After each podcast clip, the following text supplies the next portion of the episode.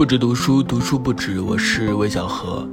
最近我一直在读海明威。关于海明威，不知道现在还有没有人读？他是一个把自己的人生过得比小说还要精彩的一位作家，也是二十世纪美国作家当中一个非常鲜明的人物。嗯，他也获得了诺贝尔文学奖。总之，他在世的时候就得到了名声，得到了一切。我第一次读海明威，好像还是在高中的时候，课本里有这个《老人与海》，当时当然没有读出好来，就觉得为什么感觉非常的寡淡。后来大概是在去年读了他的第二本长篇小说《永别了武器》。嗯，最近呢是因为译林出版了一套新的海明威的精选集，我就找来读了。读的顺序是从乞力马卓罗山的雪开始读的，然后呢，又读了很多关于海明威周边的一些书，比如说他的访谈，比如说他的一本充满着他的家庭照片的非常大的一本传记，比如说像整个巴黎属于我是一本关于他早年巴黎岁月的传记，当然还包括他自己的流动的盛宴。是他晚年的时候写他二十年代在巴黎生活的这些往事，还包括海明威的书信集，包括他的一些短篇小说。总之，这二十来天我一直浸泡在海明威的文学事件当中，特别是看了他的传记之后呢，对他的这个人的印象就有了更加深刻和生动的了解。嗯，怎么说呢？就是海明威是一个非常鲜明的人物，你远远的看他的故事，会觉得非常的抓马，也非常的有趣。但是如果说要和海明威做朋友的话，我肯定不会选择和他做朋友，因为他是一个非常自我中心的人。用一个现在大家都流行的词来形容的话，海明威绝对是一个渣男。呃，他一生结过四次婚，而且他的第一次婚姻呢，就是一次出轨。那他也背叛了他的很多早年对他有恩的作家，他也背叛了很多的朋友，和所有的人都闹翻了。他一路朝向他的目标前进，他的写作之路，他的功成名就。但是这一路上却有很多人作为他的一个陪垫，成为了他的垫脚石。当然，这是从一个比较世俗的角度来讲海明威的故事。但如果你要去评论或是去看他的小说、他的作品的话，那就是另外一个世界了。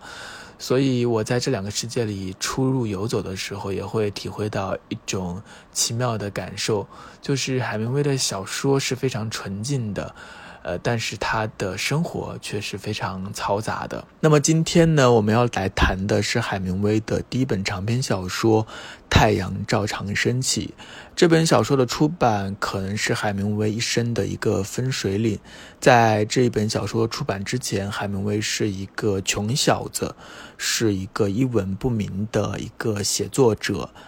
他很穷很穷，然后也没有成为社会名流，没有多少人知道他，但是他坚信自己会成为伟大的作家。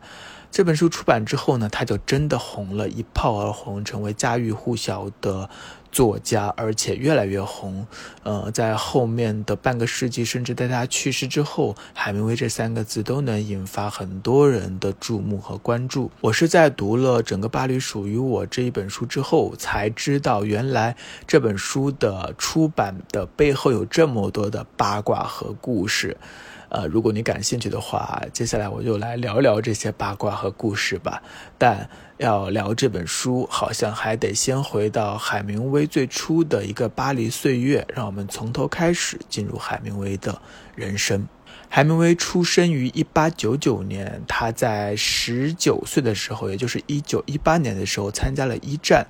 他没有读大学，而是想要去进入一个更广大的世界，想要真正的去面对这个世界，经验这个世界，所以他就选择加入战争。但是他并没有真的参军，好像说是因为视力不合格，所以他就选择了另外一条路，加入了红十字队的一个救护队，成为救护队的的司机。然后呢，他就真的去到了意大利前线，没有几周就受伤了，他的腿被炸弹炸伤，然后有很多的弹片，在米兰休养了很久，在这个地方他认识了一位照顾他的护士，这一段经历也写成了后面他的第二本长篇小说《永别了武器》，之前被翻译为《战地春梦》。等到他康复之后回到美国。呃，他想要写作，但是却没有什么方式，呃，就为一些报社写稿，呃，然后呢，在这个时候，他认识了他的第一任妻子哈德利。哈德利好像比海明威要大六岁，还是大八岁。他很早的时候就坚定认为海明威成为一个伟大的作家，他也是海明威的第一个读者，非常喜欢海明威的文学天赋，一直一直的支持他。他们一九二一年的时候就结婚了。结婚之后，他们就想要去意大利的那不勒斯，想在那里发展自己的文学事业。但是有一个机缘巧合。呃，在他们去那不勒斯之前，就认识了当时美国文坛一个非常重要的作家舍伍德·安德森。舍伍德·安德森的作品现在可能已经没有那么多人知道了，特别是到了三十年代之后，他就沉寂了很久，没有多少人记得他了。但是在大陆读者这边，可能很多人都读过他的一本书，叫做《小城机人》。我也很喜欢那本书，如果大家感兴趣的话，以后也可以找机会来聊一聊那本书。总之，在舍伍德·安德森如日中天的这个阶段，他认识了这个来自乡下的海明威，这个二十郎当岁的年轻的写作者。他非常欣赏海明威的写作才华，就跟海明威说：“你们不要去意大利，不要去那不勒斯，去巴黎吧。巴黎是整个世界的中心，而且巴黎有很多的艺术家，有很多的文学家。”在等待创造一个新的世界，所以海明威就被他说动了，就真的去了巴黎，坐了船到了巴黎，上了岸，正式的开始了他的巴黎岁月。其实海明威能够走进巴黎的文学圈子，和舍伍德·安德森的帮助是分不开的。舍伍德·安德森不仅在后来海明威出版书的时候大力举荐，他在早年他进入巴黎的时候就写了好几封推荐信，将海明威推荐到了巴黎的文学的圈子中心，特别写信给了庞德。特别写信给了斯坦因。后来我们都知道，斯坦因跟海明威说了一句话，就是“你们都是迷惘的一代”。这句话也成为了《太阳照常升起》的题词，也永远的和这本书一起被大家记住。好像如果没有这本书，没有这个海明威的关系，斯坦因到现在可能就没有那么多人会记得了。但是在当时，斯坦因是整个巴黎的。英语文学，或者说是美国文学、英语文学的教母。如果你看过这个伍迪·艾伦的。午夜巴黎就会知道，当时在他的家里的座上宾都是当时的社会名流，像毕加索，然后像达利，甚至像一些呃作家庞德、诗人等等，还有乔伊斯。海明威通过受的安德森的引荐进入了这个圈子，呃，斯坦因也是真的教他，把自己的手稿拿给海明威看，告诉他怎样去遣词造句，怎样去写小说。呃，给了他非常多的经验，但是如果现在要告诉结局的话，就是后来他和斯坦因闹翻了，就像后来他还写了一本叫做《春潮》的书去讽刺舍伍德·安德森，啊，这当然对舍伍德·安德森是一个非常大的打击。好像这就是海明威性格当中的一面，他对于对他有恩的人，总是想要去和他们决裂，他不习惯欠任何人恩情，他和很多人最后都是以绝交收场的。但是在这个时候，他刚到巴黎的时候，一切才刚刚开始。虽然很穷，但是他后来也在《流动的盛宴》当中说，那是最好的日子。穷日子对于作家来说总是最好的日子，因为这样你才有的回忆嘛。我们没有人会想要看一个有钱人怎样挥霍他的，我们喜欢看一个穷孩子怎样通过他的努力而慢慢的走向了人生巅峰。海明威他的故事几乎就是一个励志的。一个正向的美国梦的故事，他通过自己的努力拼搏，真的成为了二十世纪最闪耀的一个文学之星。但是他也不是一开始就一帆风顺的，虽然他。呃，有一点点的名气了，在这个圈子当中，但是他的小说还是经常的投不出去，没有杂志需要他的稿件。那个时候他已经知道了菲茨杰拉德，菲茨杰拉德在一九二零年的时候出版了《人间天堂》，他的处女作就一炮而红，成为了二十年代的新兴一代的美国文学偶像，所以他其实是非常嫉妒菲茨杰拉德的。一九二四年，他认识了菲茨杰拉德。一九二五年的时候，菲茨杰拉德出版了《了不起的盖茨比》，更加功成名就。但是在这个时候，海明威也只出版了两本小书，一本叫做《三个故事和十首诗》，一本叫做。在我们的时代，这两本书都是在巴黎的独立出版社出版的。有一本出版印刷了三百册，有一本印刷了一百七十册。呃，这还只是它的印刷的总量，还不知道到底卖掉了多少。所以，虽然说到了一九二五年的时候，海明威已经有了一点点的声望，但是和只比他大三岁的菲茨杰拉德来说，简直是一个在天上，一个在地上。所以他非常着急，并且他也肯定自己的文学才华，他也看不上很多人，他想要打败的都是文学史上的像马克吐温啊、像契诃夫啊等等等等，他根本就没没有把当代的作家放在眼里。我们马上就要进入产生太阳照常升起的这一个事件了。一九二五年的夏天，海明威第三次去到西班牙的潘普洛纳参加奔牛节，第一次是一九二三年。第二次是一九二四年，他几乎每年都会去一次。在他开始这一趟旅程之前，其实他的日子过得是非常穷的，因为仅在一年之前，他辞去了他为多伦多新报撰稿的工作，因为他想真正的、彻底的投入到他的写作事业当中。所以那个时候，他们全家。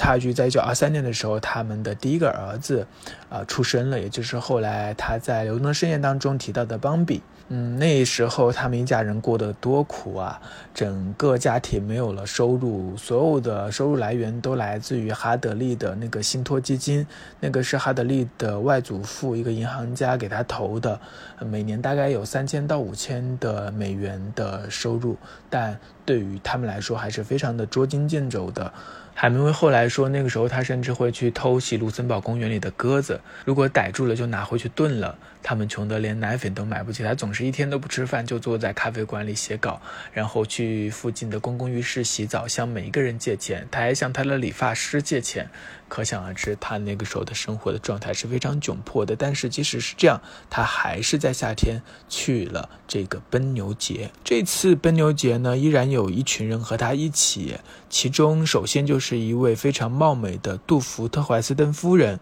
这位夫人总是能引起所有人注意，她。长得很好看，并且总是不住的在醉酒寻欢，好像有一种自毁的倾向。和这位夫人一起的是她的正牌男友帕特格里斯，是一个永远醉醺醺的、背了一身债的苏格兰人。除此之外呢，杜福特怀斯登夫人还有另外一个情人哈罗德勒布也跟来了。这个勒布毕业于普林斯顿大学，是来自于一个非常有钱的犹太人家族。他也是一位作家，在巴黎的时候，海明威有一些交情。另外同行的还有唐纳德·奥格登斯图尔特，他也是一位作家，以及海明威的妻子哈德利。他们这一帮人去了奔牛节，过了大概有七天非常颓废的生活。如果要用一些词来形容这一段旅程的话，那就是宿醉。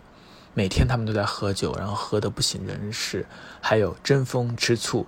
因为。在这个事件当中，杜甫夫人她吸引了所有人的注意。首先是她有一个正牌男友嘛，然后呢，这个勒布他之前也和这个杜甫夫人一起去幽居了一段时间，所以呢，他就一直跟在他的屁股后面，想要和他旧情复燃。实际上，这个海明威好像和杜甫夫人也有一点意思，虽然他的妻子哈德利就在旁边。所以呢，这是一个非常复杂的一个人际关系，并且里面也发生了冲突，发生了。争吵。那这件事情，这段旅程结束之后呢，海明威立刻就把这一切写入了小说。仅仅六周，海明威就将这一个旅程写成了初稿。在那份稿子当中呢，所有的人物都是他们本来的名字。后来他一次一次的修改，他们才陆续变成了布雷特·阿什利夫人，变成了麦克·坎贝尔，变成了罗伯特·科恩。这本《太阳照常升起》可以说复刻了真实发生在1925年夏天的那趟旅程，那趟充满了饮酒寻欢、宿醉和争风吃醋的旅程。那这本书出版之后，所有参与了那次旅程的人都震惊不已，他们不敢相信海明威竟然出卖了他们，而且出卖得如此彻底。海明威本来是可以做一些修饰的，让这些人物看起来没有那么一眼就能认出来，但是海明威没有那么做。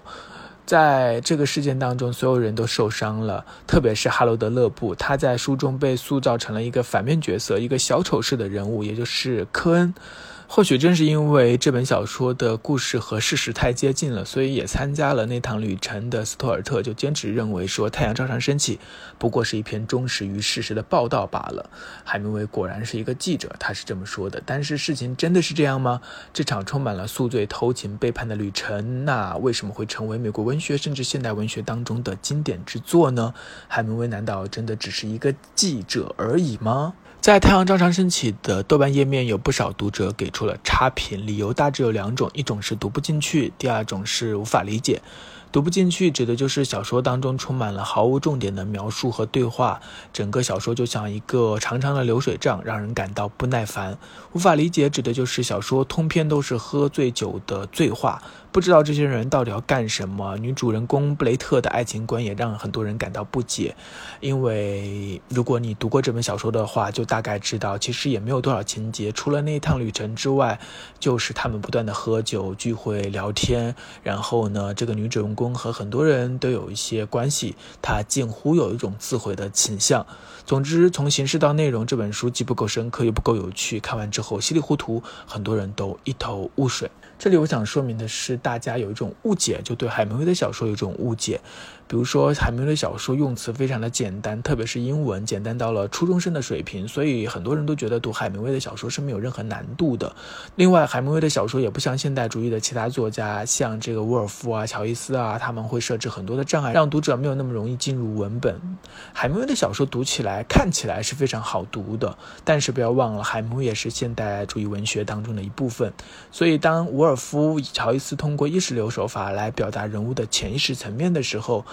呃，来进入那些晦暗不明的内心世界的时候，海明威并没有回到十九世纪，而是试图从相反的方向抵达。让我们回到海明威写作的那个时候，在二十世纪初，特别是在一战之后，整个西方世界都沉浸在一种新的文化氛围当中，一切稳固的东西都烟消云散了，但是还没有人能够真正的把握这一切。现代主义文学做了很多的实验，其中最重要的一点就是向内转。在十九世纪的小说当中，作者就是上帝，上帝知晓一切，不论是外在还是心灵。但是在尼采宣告上帝死了之后呢，小说中的上帝，作者也就必须跟着后退。包括尼采的影响，包括弗洛伊德的影响，很多的作家。都更多的去挖掘人物的内心世界，而这种挖掘和十九世纪小说去写，呃，心理描写还是不一样的。十九世纪的很多小说写心理描写的时候，会用他想。就大段大段的想就想出来了，这一切都是被作者非常明显的控制的。但是到了二十世纪初，这些现代主义小说家，他们想要更真实的去呈现一个人物的潜意识，去捕捉那些稍纵即逝的我们每个人的真实的思维状态。所以呢，他们就发明了意识流啊，发明了等等一些新的形式。那海明威他也看到了人的内心深处的涌动，但是他选择将他们通通的封存于水面之下。和十九世纪的小说相比，海明威对此是极为自觉的。可以说，他不相信语言真的能够表达人物的内心世界。或者说，真正的意识世界是复杂、晦涩、难以言明的。即使意识流模仿了人类的思维，但它也只是模仿而已。海明威同样看到了人的深渊，但是他也看到了语言的无效。他安排他的人物总是滔滔不绝地说话，但所说的都是没有营养的废话，都是没有重点的闲聊。这也符合我们的生活经验，因为我们大部分的时间也都是在说废话。但是在这些废话当中，总有一些蛛丝马迹可以窥探到人物的内心状态。当然，它不是完全敞开的，是需要读者深度参与的。这里非常好玩的是，只有我们真的看到语言的无效，才能在无效的语言碎片当中触摸到人物的内心世界。是的，你只能触摸，因为那里整个内部世界都是混沌无名的，作者也无法描述，只能触摸。这样的写法就是海明威所说的冰山理论了。事实上，我认为这种写法、这种方式还是在短篇小说当中会更有力量和效果。在长篇的叙事展开之后呢，这样的写法会显得有些散漫，而变得雾蒙。蒙的，这也是很多读者对于整本小说感到不耐烦的一个原因。但是我们一直都知道，我们在读这些对话的底下还有一个浅文本，只不过我们没有办法明确的把握它。后来呢，这种写法也启迪了很多的作者，比如说塞林格呀、卡佛啊，甚至美国的硬汉派的侦探小说。呃，所谓的硬汉呢，就是两个字：不说。不管遇到什么事都扛下来，保持沉默，不喊痛也不流泪。这种男性气概的美学在侦探小说当中发展出了一种迷人的人物形象。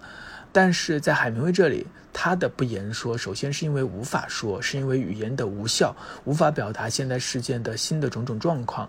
这是比硬汉小说更大的一个部分。那么，在太阳照常升起当中，没有说的是什么呢？当然，最功能性的就是这个男主人公他在战争当中失去了性能力，这是一个比较明显的谜，一个具体的谜。但是更深处的还是要回到这本书的题词那两个字“迷惘”。海明威从斯坦因那里借来了这个句子：“你们都是迷惘的一代。”但他自己并不认同，他认为每一代人都有自己的迷惘，不是只有他们才这样。但是这句话确实概括甚至升华了小说中人物的行为，让那些醉酒、涣散和消沉都有了水平面之下的意涵。你可以说海明威是无意的，或者说海明威是非常敏锐的，通过这本小说捕捉到了在二十世纪初的整个青年文化当中的一种状态，一种醉生梦死的一种意义消解的一种。呃，不管未来的，不管大的宏大意义的这样的一种生活状态和生活方式，后来我们都知道，在六十年代的时候，垮掉的一代呀，或者是迁徙一代呀，